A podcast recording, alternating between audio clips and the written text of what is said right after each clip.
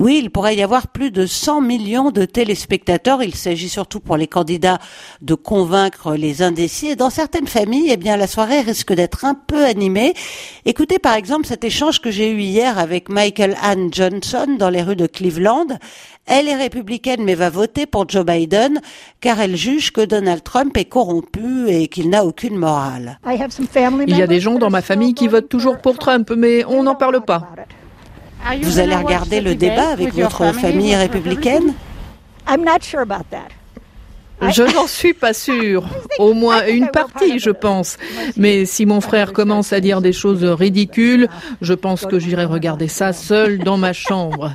Mais je vais le pousser à me dire pourquoi il soutient toujours Trump. Il ne me l'a pas encore expliqué. Donc, euh, on verra. Je soupçonne que Trump ne répondra pas aux questions comme il le fait toujours. D'habitude, il insulte les journalistes, mais il ne peut pas faire ça à la télévision pendant ce débat. Donc, euh, j'espère que Biden montrera aux gens qu'ils doivent voter pour lui.